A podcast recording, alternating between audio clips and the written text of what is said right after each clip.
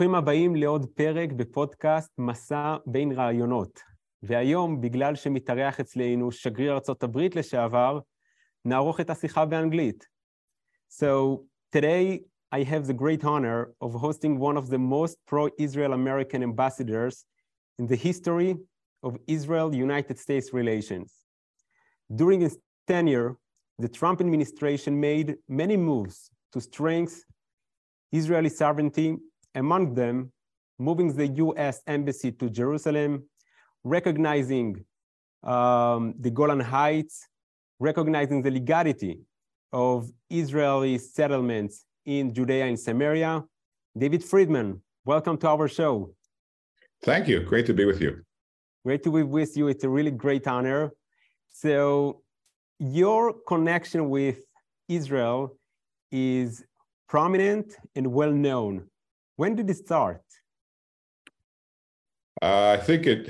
I think my earliest memory is uh, when I was nine years old in June of 1967, when I uh, came down one morning uh, and saw my parents uh, uh, crying over the news that um, that Jerusalem had been reunified, and of course the famous scene with Rabbi Goren blowing the the shofar and uh, it was preceded by you know several days of, of real concern over the Six Day War and where it was going. And so remember that very vividly how uh, how how much joy they had in uh, in that incredible victory.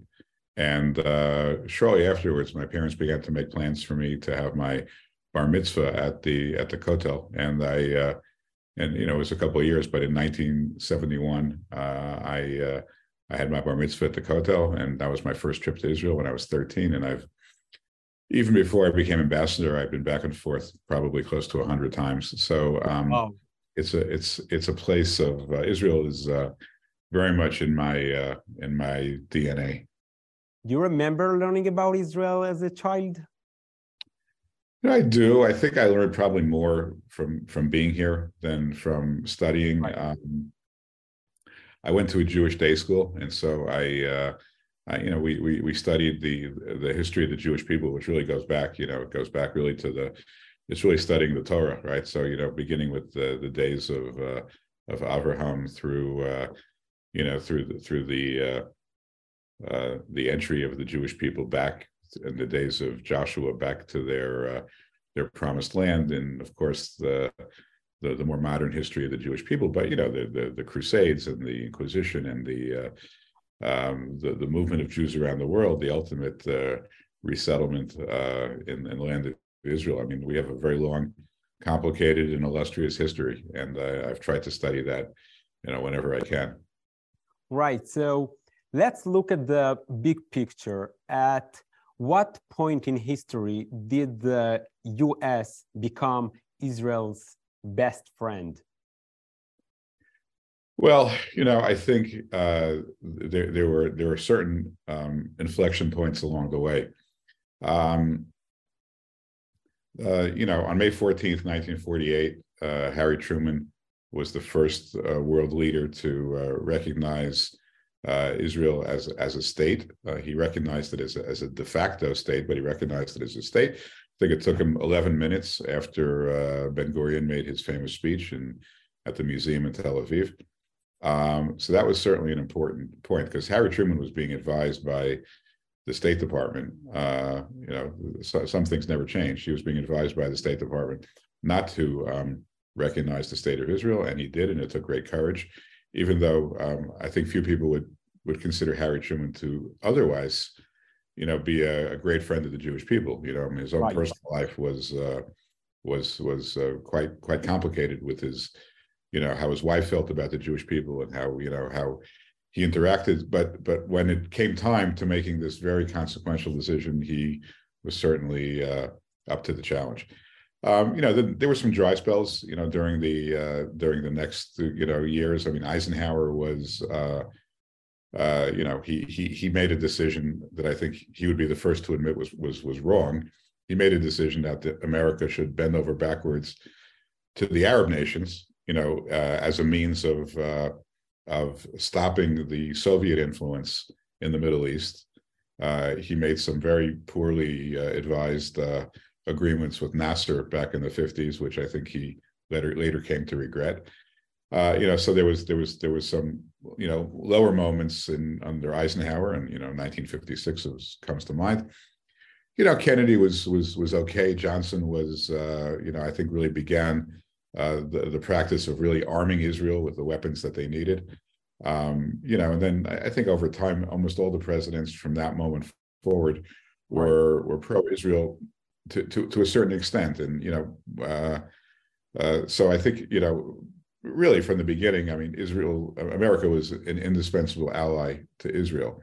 Right. But but how it how that relationship evolved over time, you know, again, very interesting, very complicated. Um, you know, there was the famous, you know, speech that uh, Menachem Begin gave to, uh, uh, you know, the person who's now in the White House, Joe Biden, uh, Yitzhak Shamir's uh, interaction with Israeli. So there was tension at, at times. Uh, I think there remains at times tension, but I think the relationship really for the last 50 or more years has been really uh, indispensably necessary on both sides. Right. But as we can see in all the surveys, the relationship is not just between the prime ministers and the presidents, it's also between the societies. And why? Why we can see that the American society supports uh, Israel so much? Well, there's there's a lot of different components to it. I mean, you have a you have a religious component, right? You have uh, you have uh, people who believe in the Bible and believe in in God's uh, promise to the Jewish people to restore them to the land of Israel. Uh, you have people in both the Jewish faith and the Christian faith who feel strongly about that that promise, and they believe that supporting Israel is a way to achieve God's blessings. So you have that religious component. It's uh, it's probably more prominent in the Christian uh, uh, society than than Jewish. Um, you have the um, the on, probably more on the on the Jewish side of the American public. You have this great respect and pride that um, in what Israel has accomplished. You know, the what the Jewish people have accomplished in in the state of Israel is nothing short of miraculous. From the time when I began coming here, when you know, if you were coming to Israel and you called your family, they would give you a list of things to bring that were just you know from to- toothpaste to toilet paper to pens to i mean the country really had nothing. And right. uh, and today you know it's a first world country you know there are five star beautiful hotels and great food. And and and, and more importantly you know the, the accomplishments and the achievements both you know israel as a as um, you know we're not used to uh, in the diaspora we don't really tend to think of the jewish people as capable of their own self-defense and so we have great pride in the fact that Israel has this powerful army that you know defends itself by itself. So that certainly is part of it. And then you have just people who just uh, admire what Israel has achieved in, a, in, an extremely difficult part of the world. And, and, and more recently, last 10, 20 years, what Israel's been able to achieve in the uh, in the business sector, in the high tech sector, in the biotech sector. I mean, so many breakthroughs are coming out of Israel. So there, there's a combination of you know uh, of, of, of religious uh, adherence and, and and, and inspiration, um, you know, pride in in what Jews can accomplish given their own uh, opportunity to self govern, and and of course just the the the accomplishments of uh, of the state of Israel. So it's all it's all part of a big stew that right. I think you know makes makes the relationship, and of course on the flip side, you know, uh, Israelis really do love America. They they copy America a lot. Sometimes I think it's good. Sometimes it's not so good. I don't think. I think they should try harder not to adopt some of our bad habits. But you know, but um, you know, great love for America, uh, respect for America, and uh, you know, it's it's it's really um, I think a unique bilateral relationship. Do you think that it will change with the rise of progressive ideology in the U.S.?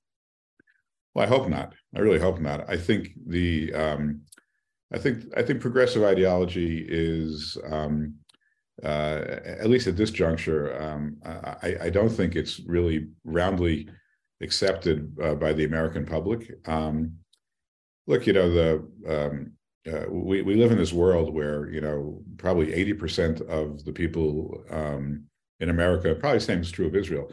80% are, are sort of in the middle, you know, maybe center right. Uh, probably would be a good way to describe Israel as well as um, America. But then you have, you know, you have 10% on the far left and 10% on the far right. And because of the the way the media cycle works and because of uh, the way you can uh, get you know get clicks on your on your website, um, the, the, the extremes get most of the attention, and um, and I think the progressives in America are are smaller than they look, but they get a lot of attention. Um, you know, they're they're they're clearly. I mean, we just had elections yesterday. The all the progressives, you know, won their elections by very large margins. So it's not as if they're being rejected. But I I, I don't think that's yet what um, what what America will be or what the Democratic Party will be. I'm I'm more optimistic, but it's a real risk. I mean, they're, they're look the, the to me the biggest risk is not the politicians. The biggest risk is the um, is the education you get um, on a college campus in America. By the way, this may this may also be somewhat true in Israel as well, but I'm not That's as right. much of an expert. But you know, you you go to uh, you, you know I've I have a daughter at uh, at Columbia, you know, and you know it's a great school. I mean, I went there. My I have another son who went there. My brother went there. My sister went. There. I mean, we we know the school really well. And uh, you know, on on on on orientation, you know, they give all the kids an app and say, you know, pick your favorite hobby and then you see on a big digital screen you know what the results were. And the biggest hobby for i mean this is shocking was freeing palestine. You know now that's that's pretty shocking that people would list as their hobby freeing palestine. I, I think the vast majority i remember it. I used to I, I, used to learn at the columbia university either. Mm-hmm. and i remember there the group of pro-palestine yeah. uh, group. So, yeah go ahead. So uh, you know, it, it's we see it also with the campuses, but also we saw it on on the the mainstream media, like another Friedman, Thomas Friedman, um, recently published an opinion piece in uh, the New York Times, and the Israeli media here just panicked. the, the headline was following the results of the Israeli election, the Israel we know is gone. What is your opinion of that headline? I think that's I think that's ridiculous. I think that's completely ridiculous, and I think I even made that point uh, on Twitter that you know this is yet another article of Thomas Friedman that if we put it in a drawer and we take it out in two years, we'll yet another one that will show how wrong he's been on so many of these issues. This was the this is the guy who thought that the uh, the Arab Spring would turn Egypt into a into a liberal democracy. Right, so, it's a very um, famous uh, article. Yeah. So, uh, listen, I mean, look, um, you know, I'm old enough to remember when uh, Menachem Begin came to power. Uh, you you heard the same thing from both the American and uh, and and to some extent the Israeli left. Uh, Begin uh, became one of the the most, uh, in my opinion, the the greatest uh, leader that uh, that uh, the state of Israel ever had. Although, I mean, I could be convinced that there are others that belong in the same in the same discussion but um, but people thought Begin was to was to bring war and turmoil, and he did just the opposite. He was responsible for the Camp David Accords, and he did so without you know without without compromising his principles. And you know he gave some very famous speeches to uh, to Jimmy Carter and to others, and so he was a you know um, look to, to, to state the obvious, and this is true of me as well. When, before I came into government. Um, there's a big difference between you know being a being a, a politician without a portfolio, without a responsibility, and then you know becoming becoming a minister or a leader where you have That's responsibility. Right. To become a player. To become a player, because when you're not a player, you can afford to be wrong because right. no one's listening. No one's listening to you anyway. Um, when you're a player, you can't afford to be wrong. You're responsible for the safety and the security and the prosperity of many people who are depending upon you. And so that doesn't mean that um, you, you, don't have the same views, but you exercise them in a way which ideally is much more strategic and thoughtful and careful um, and designed to succeed. Now, you know, it's too early to talk about what the Israeli government will do. They, the government hasn't been formed yet, but I'm very optimistic because I think, I think, I mean, I would always prefer to have a parliamentary democracy where the uh, members of the coalition have a, have governing principles that they want to accomplish. I mean, the last government there were no governing principles. There were just the you know it, it, it's not it wasn't it was never designed. in America, we love diversity, and diversity has great value um, in certain contexts, but diversity is not a value in forming a governing coalition if the effect of it is that there's there can't be a government that the That's difference right. we saw That's right. We saw the results here in Israel after right. uh, five circles. And I, look, I think that's the. Re- I think I think that's what happens. Um, I, am not sure. Look, I, I I don't know. I mean, I know Bezalel Smotrich pretty well. I don't know Itamar Ben very well. I I I have uh, I have no criticisms of of anyone. Uh, they haven't done anything yet, but I'm certainly I'm certainly not going to not going to presume that they, that that they won't do a good job. I'm going to, frankly, I think they will do a good job. But but I think the the, the important point, Joe, though, is just that um, you know you have to um, you have to allow people to kind of fit into their their role and to uh, and to make decisions and judge them by those decisions, not based upon what people may have said in the course of uh, of, of, discussions. The, the, other point that I think just important for people to, to understand is you know, we're living in a, in a, in a political environment right now where the pendulum is swinging very wide. So, you know, if you ask me to really describe the difference between Bill Clinton and George W. Bush, it, it would be hard because there weren't that many. There were different parties, but there weren't huge differences. Same in but Israel. Then we had Obama, right? So then we got Obama. Now, I don't think if you if you hadn't had Obama, you wouldn't have Trump, right? I mean, Trump was a reaction to Obama, and now Biden is a reaction to Trump. If you hadn't had the the the Bennett Lapid government, I don't think you would end up with a government, you know, like this, which is so you know uniformly right. But that's what happened. That that's what happens when you try to experiment too much in the government into into kind of engineer things that don't fit within you know sort of the center of the of the people. You, you try to getting you know get too ambitious and you end up with a wide pendulum, which is which is not good for for any country. You still want to have some stability. Right.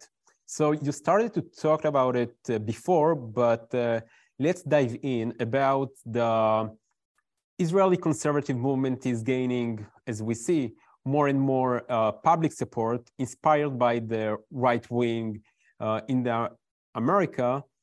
What elements of conservatism do you think we should adopt, and what things do you think uh, do not fit specific situation in Israel? Well, look, I think Israel um, was created with a a much broader safety net for its for its inhabitants. You know, the pensions here are bigger.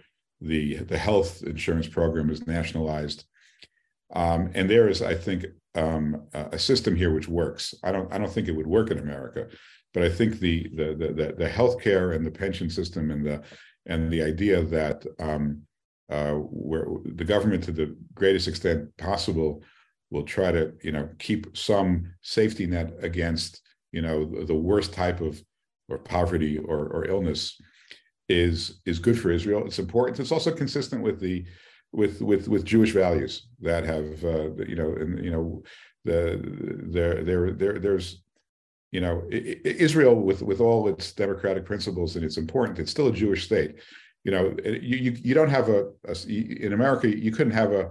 There's no Christian state in America. You know, a Jewish state and a Muslim state. America was created under a principle that there would be no established religion. Okay, but there are lots of successful countries that do have an established religion.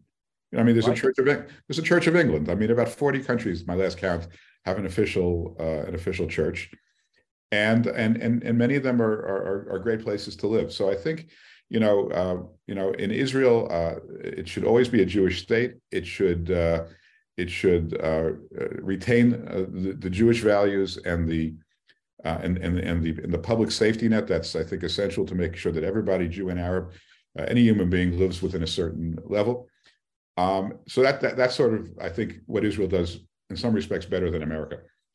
Um, I think you mean tax- the national identity a national identity and, and, and a real look. I tell people that you have a flat tire on a road in Israel, you know, three people will stop to help you. Now they may argue, but they're they're going to argue about you know who's better, who's smarter, who has a better that's idea. Right. That's right. But that but that's that's the only argument you'll get. In in America, if somebody stops you, if you're on a on a on, a, on an isolated road and someone stops you, there's a good chance they're going to kill you. You know, so I mean, you, you don't have that kind of um, and it comes from it comes from the you know a national religion. It comes from joining you know being in the army together. It comes from just there there was a sense of responsibility that that Israelis have for each other, which is very admirable. And, and I wouldn't do anything to to change that. Um, America is much bigger and diverse, and it, it, doesn't lend itself to that, unfortunately. Although I mean, I'd like to see more uh, more of it in America. Um, the taxes here are too high. Um, I, I, just think, I mean, now maybe you need higher taxes to pay for certain social programs. I'm not an expert on it, but they seem too high. Uh, you know, real estate clearly is, is way too high. Um, and um, I, I, think the judicial the judicial system is very challenged because of the way it's established. Because you know, in, in America, um, just to, you know, the, the, the way the American democracy was established, the most important branch is the legislature. They're the ones, they're the only ones who can make laws. They're the only ones who could appropriate money because they're the most democratic, right? They have the most democratic validity. Um, uh, you know, uh, the ne- you, you have an executive branch, which is sort of second, and you have to have a president because somebody's got to ultimately make these kinds of decisions.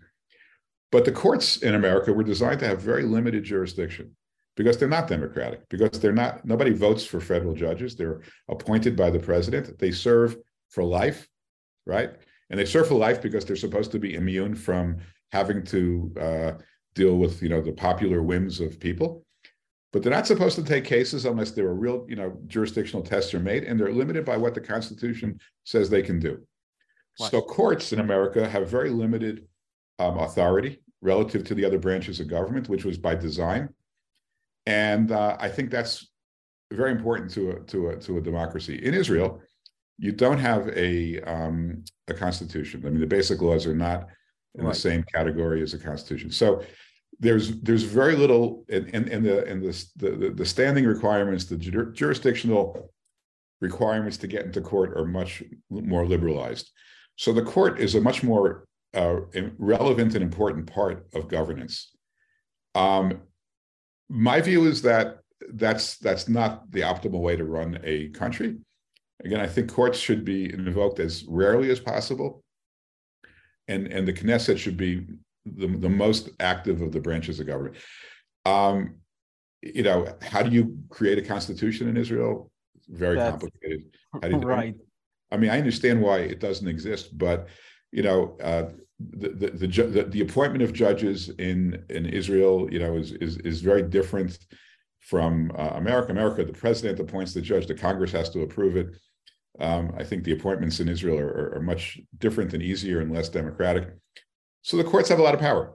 And um, I'm nothing against judges. I'm not, criti- I'm not being critical of any judge, but I just think that right. But it's all about balances. It's it's not it's not. I don't think it's the right balance personally. And I, I say that being a you know having practiced law for 35 years in America, and really I, I do have great respect for the American judicial system. Right. You mentioned before the uh, Jewish identity, the national identity of uh, uh, state of Israel, and one of the lessons of Abraham Accords was exactly this: that um, you know, in in the history uh, of the Israeli-Arab conflict, it has been conventional wisdom that the only way to reach an agreement is to put all national identities aside but as we know, all those involved in the US and Israeli negotiating team leading up to the Abraham Accords were uh, conservatives with a strong Jewish identity. Yep.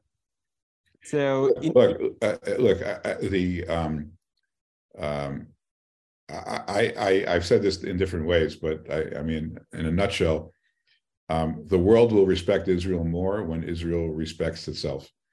The more Israel um, embraces its Jewish identity, um, doesn't hide from it, but embraces it and explains why um, its Jewish identity is so integral to its national identity as a state, the more I think people will understand it and appreciate it. Look, Israel has um, the, the the the best kind of if you think about you know ancient identities right? I mean israel is ahead of i mean the jewish people have been around for longer than any other people that are currently on this earth. I mean in their current form. I mean there's nobody there's nobody right now who who prays to to god in, in the same language uh, the same liturgy and the same in the same place that the jewish people do when they go and pray at, at the kotel um, right. there, there, there's there's no other people who are the subject of the Bible, right? Which is you know the the the the, the source of almost all the values in the world come from the Bible. So um, we ought to be embracing that. We ought to be proud of uh, being Jewish, whether we live in America or not. But Israel should should be proud of its identity, and I believe that um, the, the countries with whom it engages will respect Israel not less but more when it clings to you know the historical values and, and holy sites that that that made it a people. You know, uh, I, I, think you know uh, without you know identifying a particular uh, other country, although this applies to several, I think that they they would scratch their heads when they see a Jewish movement to give up Hebron. They say, "Wait a minute, this is in the Bible. This was one of the, the first land purchased by the Jewish people. The, the, the, the, terms of the sale are laid out in, in the book of Genesis. Uh, Abraham, Isaac, Jacob, Sarah, Rebecca, and Leah are buried there. Um, you're willing to you're willing to negotiate this? I mean, this is on the table for negotiations with the Palestinian people. I mean, like I think people scratch their heads and can't understand why Israelis are willing to do that um, it, it's actually makes it harder for Israel to make peace when it acts that way than easier. Because when you in the Middle East, when the people you're negotiating with don't respect you, uh, you, you, have no chance of making peace. And, and my experience is that you know many many uh, many Muslim leaders, many I don't want to mention names, but many Muslim leaders look are I mean they they are deeply religious. They they have great faith in ancient texts, including the Old Testament and they and they know what it says, and they know, they understand you know why the Jewish people care about it. They, it. It doesn't take me any time at all to convince a Muslim why I care about Jerusalem or Hebron or Shiloh. They get it. You know. I wish I wish more of our own people got it um, in the same way, but but but but but lots of people in the world get it, and we should be embracing it because, frankly, it's our best argument. You know, I mean, I've had lots of arguments with people, lots of debates over how to resolve you know the Israeli-Palestinian conflict. And you know, I, I can I can debate with lots of people, and I think I have the better argument. But at the end of the day, nobody's convinced of anything, and you have a headache. And in but when you say, look, you know, who cares what I think? Um, we have a four thousand year old history. We have a Bible. We believe it's the word of God and God gave this land to the Jewish people. And as far back as you know, a thousand years ago, when Rashi was writing his first commentary on the Bible. Even Rashi said that the reason why the Bible was written was to establish the rights of the Jewish people to sovereignty over the land of Israel. That's a thousand years ago. These are good arguments that we shouldn't shy away from. I mean, and, and, right. and because, because because they're right, because they're true. In the 90s, uh, in the Oslo Accords, it was hard to convince it also the Israeli governments, not just the Arabs across. So um, we can conclude it in actually in your sentence that you call it to your institution. Uh, recently you founded the friedman center for peace through strength right? Mm-hmm. so what in your professional experience prior to your career as a diplomat made you realize that peace is made through strength well, first of all, you know all the uh, all the advances in diplomacy um, over the years have been made largely, if not entirely, by by strong leaders. You know, the Soviet Union was dismantled because America had a president like Ronald Reagan, who was uh, who was willing to put the strength of the United States, the, the the full power of the United States behind his movement, you know, to make peace with Russia. Um, as I said earlier, Menachem Begin, you know, was the only one who could make peace with with Egypt. Um, there, there, there are lots of similar examples that you know throughout the world. Um, you know, there there's a uh, um, this this is this is less of a diplomatic observation, but I'll I'll give you a biblical observation, which you know when I when I was um, um, when I was young, my father was a pulpit rabbi. He used to finish every every Shabbat he would end his speech with these words: "Hashem ozli amo yitain, Hashem yivarechat amo b'shalom." Right? God will give strength unto His people. God will bless His people with peace. and I used to hear it every week. It never really meant much to me. But when I got into government, I, I, I thought about it again. And my father had passed away.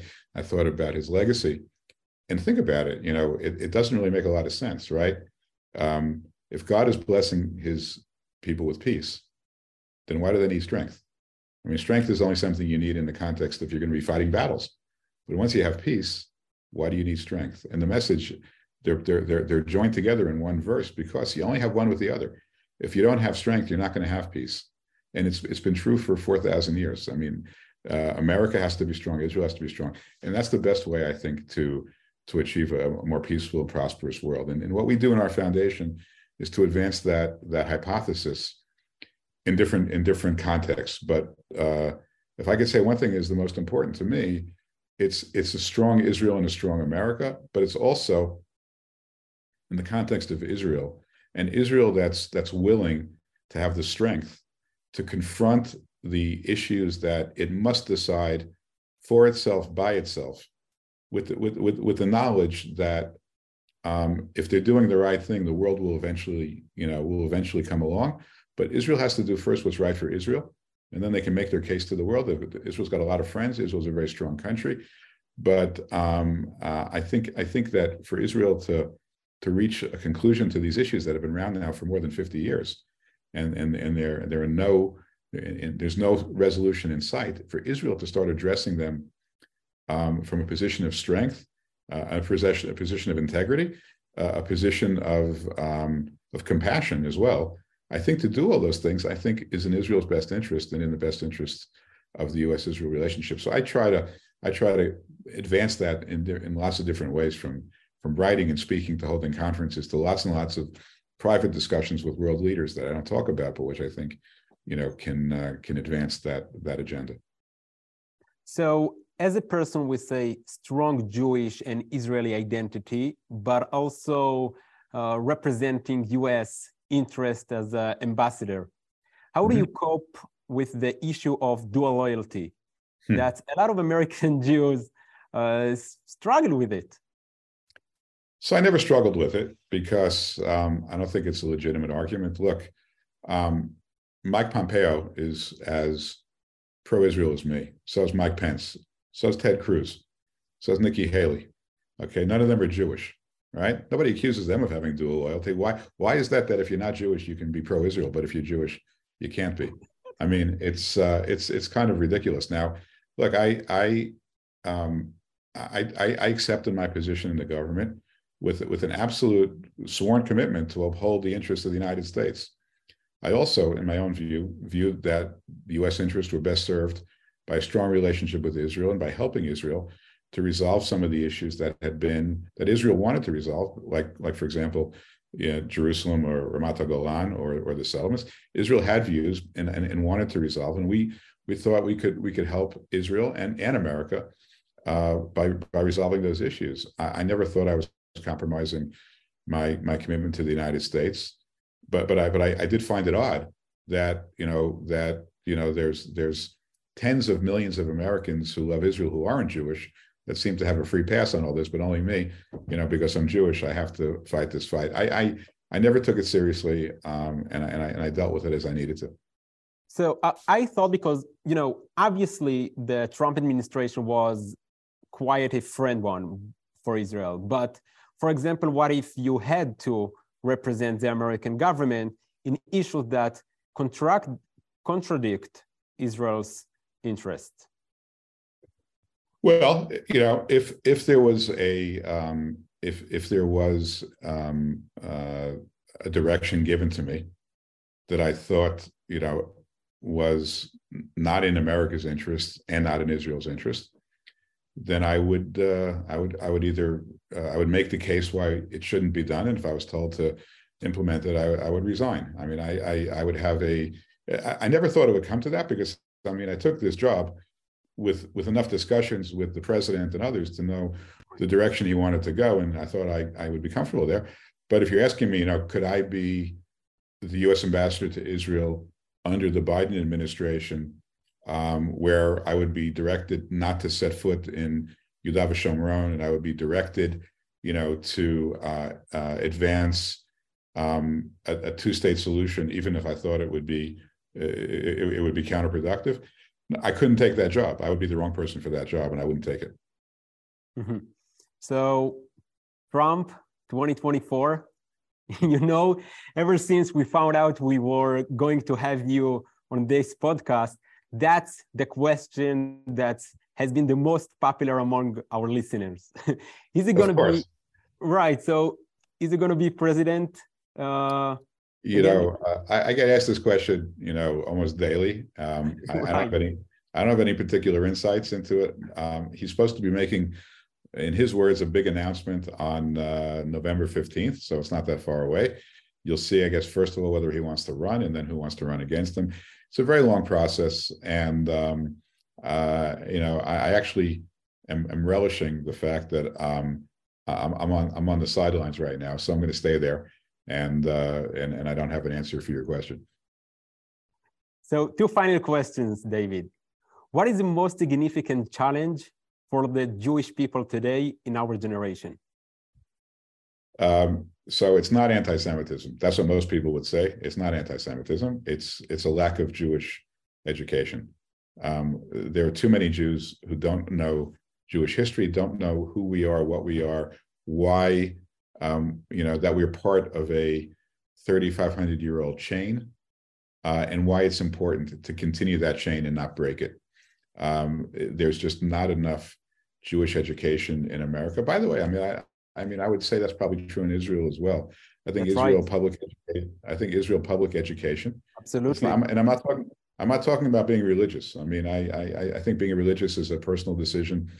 People, you know, decide for themselves or with their families or their parents. But, but knowing who we are, what our heritage is, where we came from, the history of how we got from, you know, making sacrifices you know, on the Har HaBayit, you know, thousands of years ago to praying in, you know, at the Kotel today and how we evolved and changed and, what we didn't change and what we preserved and um, and the threats that we overcame.